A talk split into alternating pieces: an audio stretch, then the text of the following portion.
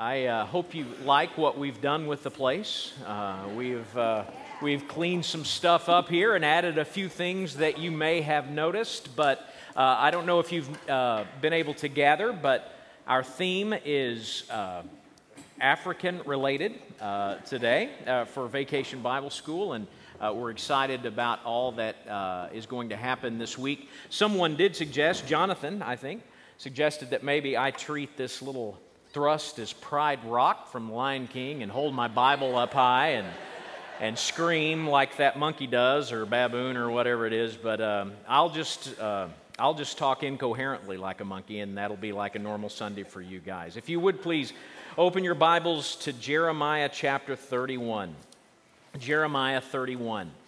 We are kind of coming to a transition point in our series of messages called Bible 101. This is the last of the uh, Old Testament passages that we are going to study. We've spent, I think, altogether, counting today, seven weeks looking at Old Testament passages that we believe every Jesus follower should be familiar with. And we come today to Jeremiah 31. This may be one of those passages, though, that uh, you wouldn't have thought of maybe on your own it might not have been something that would have occurred to you would be all of that all that important. But let me tell you why it was selected. Again very subjective list but why was this particular passage of scripture selected and why is it the last one from the old testament? Well it was selected because i think it does a better job than maybe any other old testament passage of correcting uh, something in our minds. We would never state it this crassly uh, on a Sunday morning, but functionally we would believe this and think this that, that the Old Testament, this is how we view it, the Old Testament somehow was God's plan A, and that just went disastrously wrong. And so what we have in the New Testament is God's plan B in order to fix things. So, so we tend to, to view that these are not um, a continuation of one story to the next, but almost two completely different stories of how God interacts with people. Um, we tend to think that grace is something that only shows up in the New Testament, doesn't show up in the Old Testament. Well, this, this particular passage of Scripture shows how the Bible is one continuous story. That what we have in the New Testament isn't a plan B, that something God uh, had to cook up because everything had gone wrong in the Old Testament we see that it is a continuation of the story of the old. In fact, what we see is that Jesus uh, takes all things that are old and makes them new again in the New Testament, and Jeremiah 31 will help us see that. So I hope you found Jeremiah 31. Find verse 31 of Jeremiah 31, and let's stand as we honor the reading of God's word this morning. Jeremiah chapter 31, beginning in verse 31. Behold, the days are coming, declares the Lord, when I will make a new covenant with the house of Israel and the house of Judah, not like the covenant that I made with their fathers on the day when I took them by the hand to bring them out of the land of Egypt, my covenant that they broke, though I was their husband, declares the Lord. But this is the covenant that I will make with the house of Israel after those days, declares the Lord. I will put my law within them, and I will write it on their hearts and I will be their God, and they shall be my people. And no longer shall each one teach his neighbor and each his brother, saying, Know the Lord, for they shall all know me, from the least of them to the greatest, declares the Lord. For I will forgive their iniquity, and I will remember their sin no more. Thus says the Lord, who gives the sun for light by day, and the fixed order of the moon and the stars for light by night, who stirs up the sea so that its waves roar. The Lord of hosts is his name. If this fixed order departs from before me, declares the Lord, then shall the offspring of Israel cease from being a nation before me forever. Thus says the Lord If the heavens above can be measured and the foundations of the earth below can be explored, then I will cast off all the offspring of Israel for all that they have done, declares the Lord. Behold, the days are coming, declares the Lord, when the city shall be rebuilt from the tower of Hananel to the corner gate, and the measuring line shall go out farther, straight to the hill of Gareb, and shall turn to Goah and the whole valley of the dead bodies and the ashes, and all the fields as far as the brook of Kidron to the corner of the horse gate toward the east shall be sacred to the Lord. It shall not be uprooted or overthrown anymore forever. May God add a blessing to the reading of His word. You may be seated. Now, you may think I've done a bait and switch with you because there was a lot of not like the old, but there will be a new kind of language happening in what I just read for you. But before we really kind of dive into that, let's make sure our background is okay. The, the first covenant that is spoken of here can be summed up most easily for us in the Ten Commandments. Now, the, the Old Covenant, the, the, the Old Testament law, was, was much more than that, but it can be summed up essentially in the Ten Commandments. So, God uh, at Sinai gives the people of Israel the Ten Commandments, and He says, Obey these, and then I will be your God, and I will bless you, and you will be my people. But we know that almost immediately the people could not. And that's really how it appears. They just couldn't do it. I mean, they were, they were an absolute train wreck from the get go. They'd have good moments, but then they were constantly coming back to the same old sins all the time. And the reason that the law was important was not because God had decided on an arbitrary list that He was going to create, deciding in eternity what's going to be good and what's going to be bad. Have you ever thought about that? Why is lying bad? And why is murder something that we should frown on? I mean, why are these things the way they are? I think sometimes we tend to think God was just up there thinking, I'm going to make that bad, and I'm going to make this good, and I'm going to see how well they're able to come about it. But if you read the Old Testament carefully at all, you'll see that the laws are not arbitrary. The Ten Commandments not arbitrary you'll see that they are actually a reflection of the character of God. That these things are right and these things are wrong, these things are sin and these things are holy, because those things are true of God. And so when God invites the people of Israel to obey, what he's doing is to invite them into a relationship with him. If you were going to hang out with me, essentially, is what God is saying then you need to act as I act and do as I do. We need to be, we need to be compatible. And Israel had shown themselves over and over and over again that they were fundamentally incompatible with God.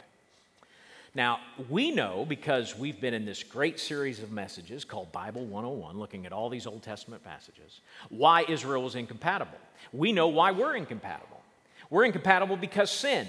Sin is where? Sin is in our nature. It is our nature to be sinners. We are sinners by nature, we are sinners by choice. We ourselves are sinners. And that makes us fundamentally incompatible with God. So when God says, hey, what I need you to do is go against your nature, and I need you to obey these things so that we can be in relationship, we may do good for a while.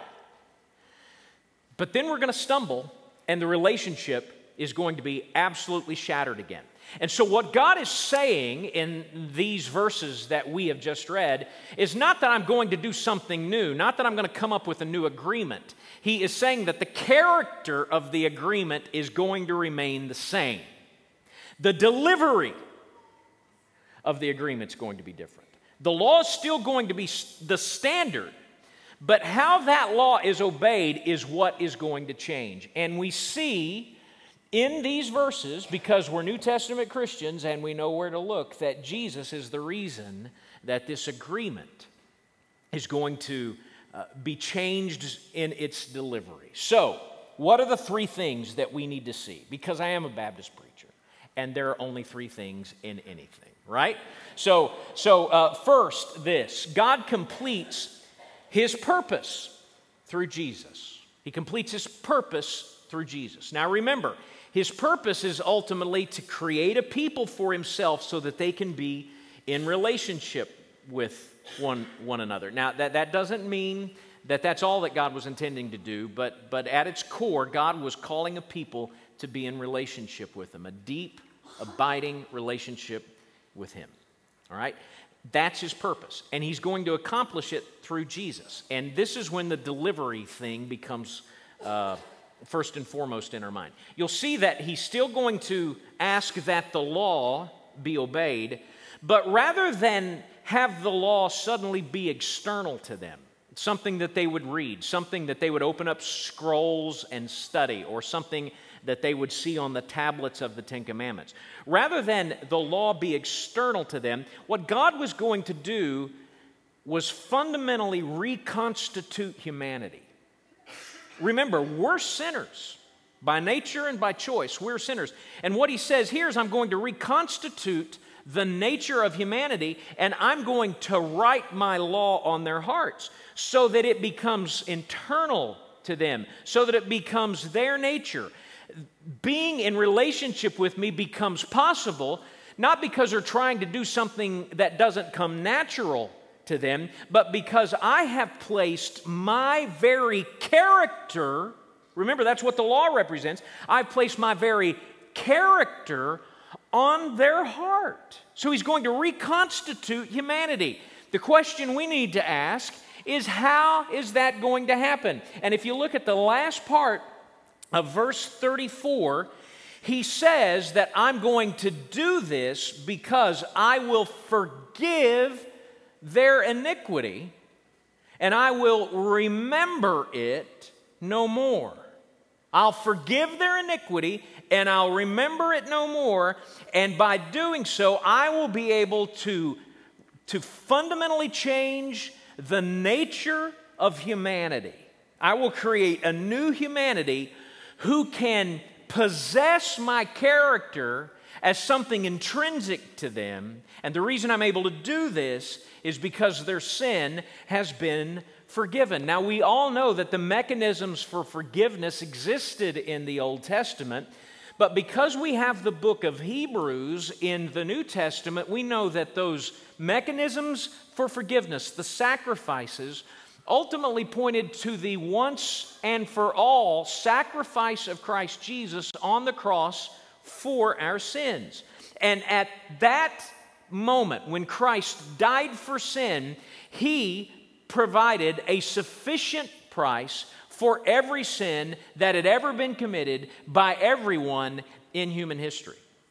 So when I came to Christ Jesus as my Savior, on March the 26th, 1978, as an 11 year old boy in the sixth grade, at that moment, at that very moment, every sin that I had committed to that point was forgiven.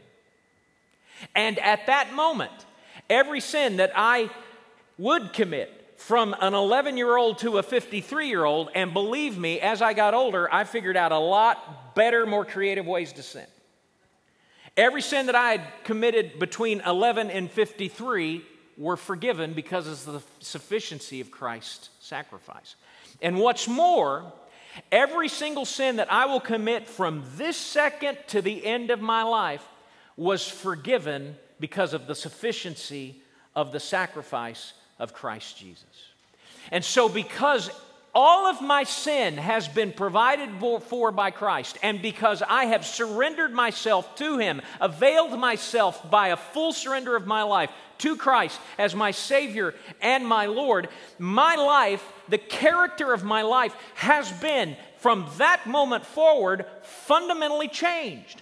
Paul says it in 2 Corinthians 5:17, if anyone be in Christ, if anyone surrendered themselves to Christ Jesus, they are fundamentally different. They are a new creature. They're not a remodeled creature. They're not an optimized old version of or new version of their old self. What they are is a brand new creature. And because at the moment of salvation, you are reconstituted as a human being your life then becomes capable of being a reservoir of the very life of God. His character begins to transform our heart. Now we know that there will always be a journey in expressing that and in learning that as we go forward.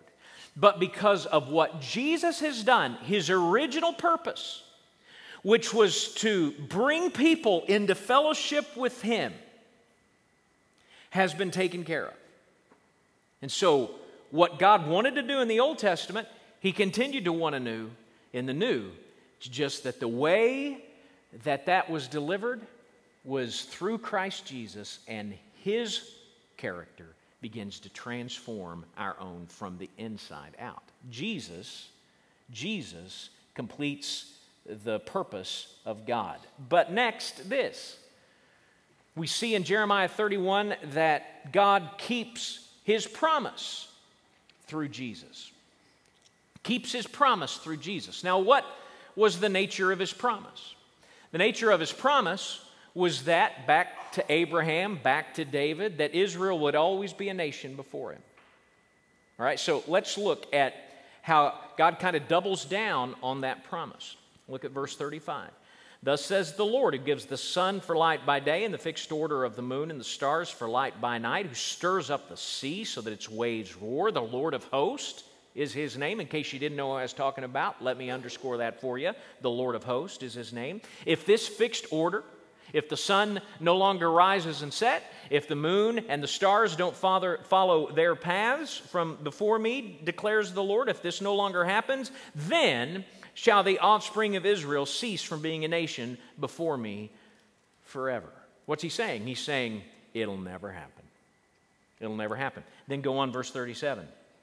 Thus says the Lord If the heavens above can be measured, the foundations of the earth below can be explored, then I will cast off all the offspring of Israel for all that they have done, declares the Lord. He's saying, in essence, if we could explore every square inch, centimeter of the universe and measure off everything, if we can do that, then Israel will never be a nation before me.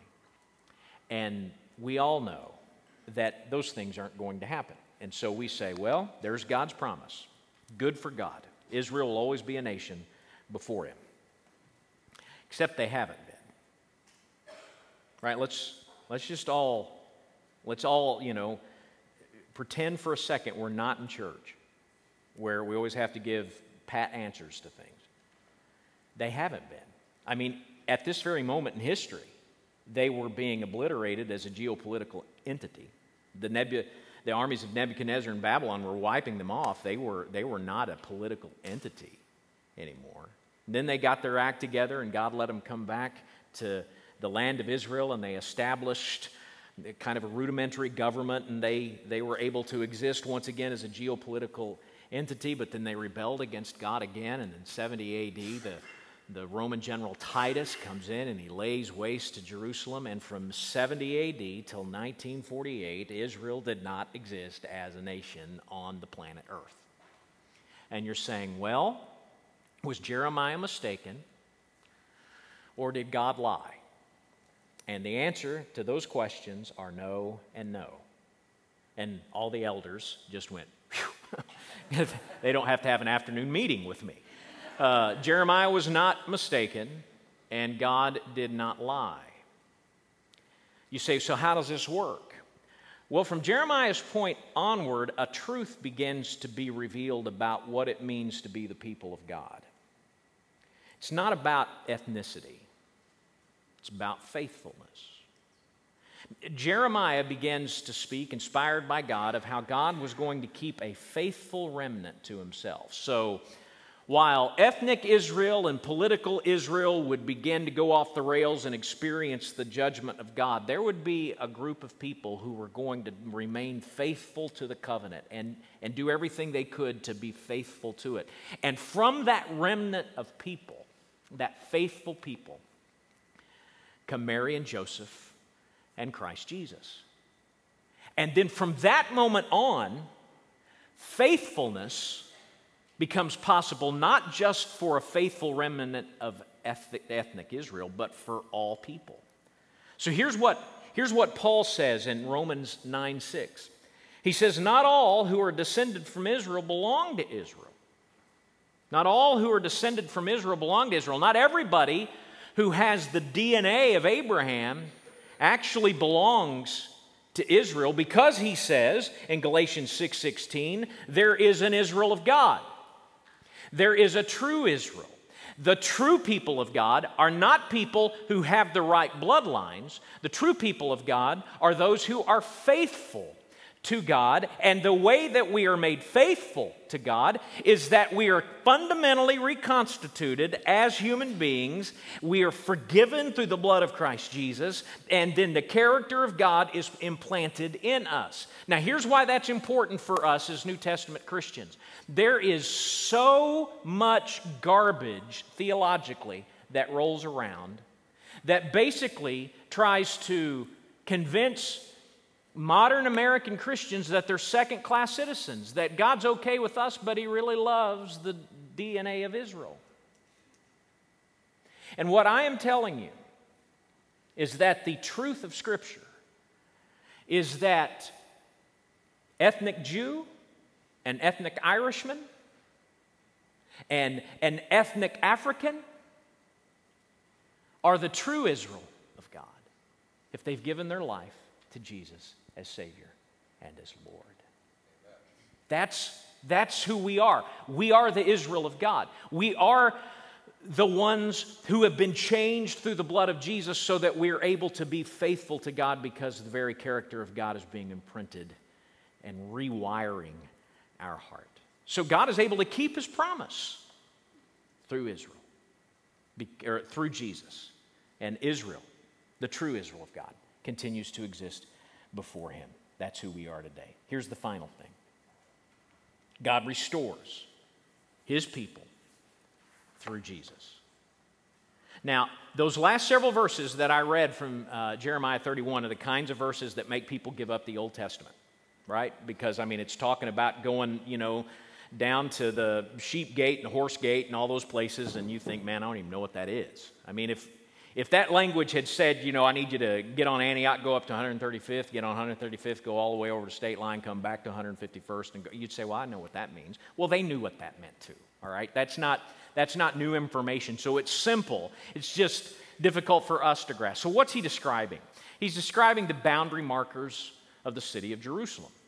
That's what he's describing, and he's talking about how that's going to to be rebuilt one day and it's going to be made new and it's going to be completely restored. When he speaks of the bodies and the ashes, he's, he's, he's inviting the people who were being sent away into exile by the Babylonian armies to remember all those bodies they marched by on the way out of town. And says those won't be there anymore, and that will all be reconstituted as the city of Jerusalem. And you say, well, that's great. Why does that matter to me? Well, because Jerusalem represented more than a city to the people of Israel. What it ultimately represented was the very presence of God because of the temple. Because the temple stood in Jerusalem, there was a place where Jews from everywhere could go and remain in obedience to what God had asked them to do fulfill the sacrifices that God had called them to observe in order to maintain the character of their relationship with God. They could go. As long as there was a temple, there was always, always hope that our relationship with God could be salvaged. But with Jerusalem gone and with the temple gone, there's really no hope anymore of our relationship being restored. So when God is saying, I'm going to rebuild Jerusalem, He's also in their mind saying, I'm going to rebuild the temple, which he did. The temple was reconstructed. After being in Babylon for 70 years, they came back, and Zerubbabel and uh, other people were, were able to begin to rebuild the temple, and then Herod took over and turned it into, you know, this really kind of opulent palace. But then Titus kicked all that over in 70 AD. So, what's being spoken of here is something different. And a lot of times people want to think, well, in the sweet by and by, a long time from now, there's going to be this, this reconstituted Jerusalem, which I, I do believe. I believe when Christ returns and sets us up his kingdom, there'll be uh, a reconstituted Jerusalem, but I don't believe there'll be a temple. Because the Bible says there won't be a temple, because God will be with the people. God will be with the people.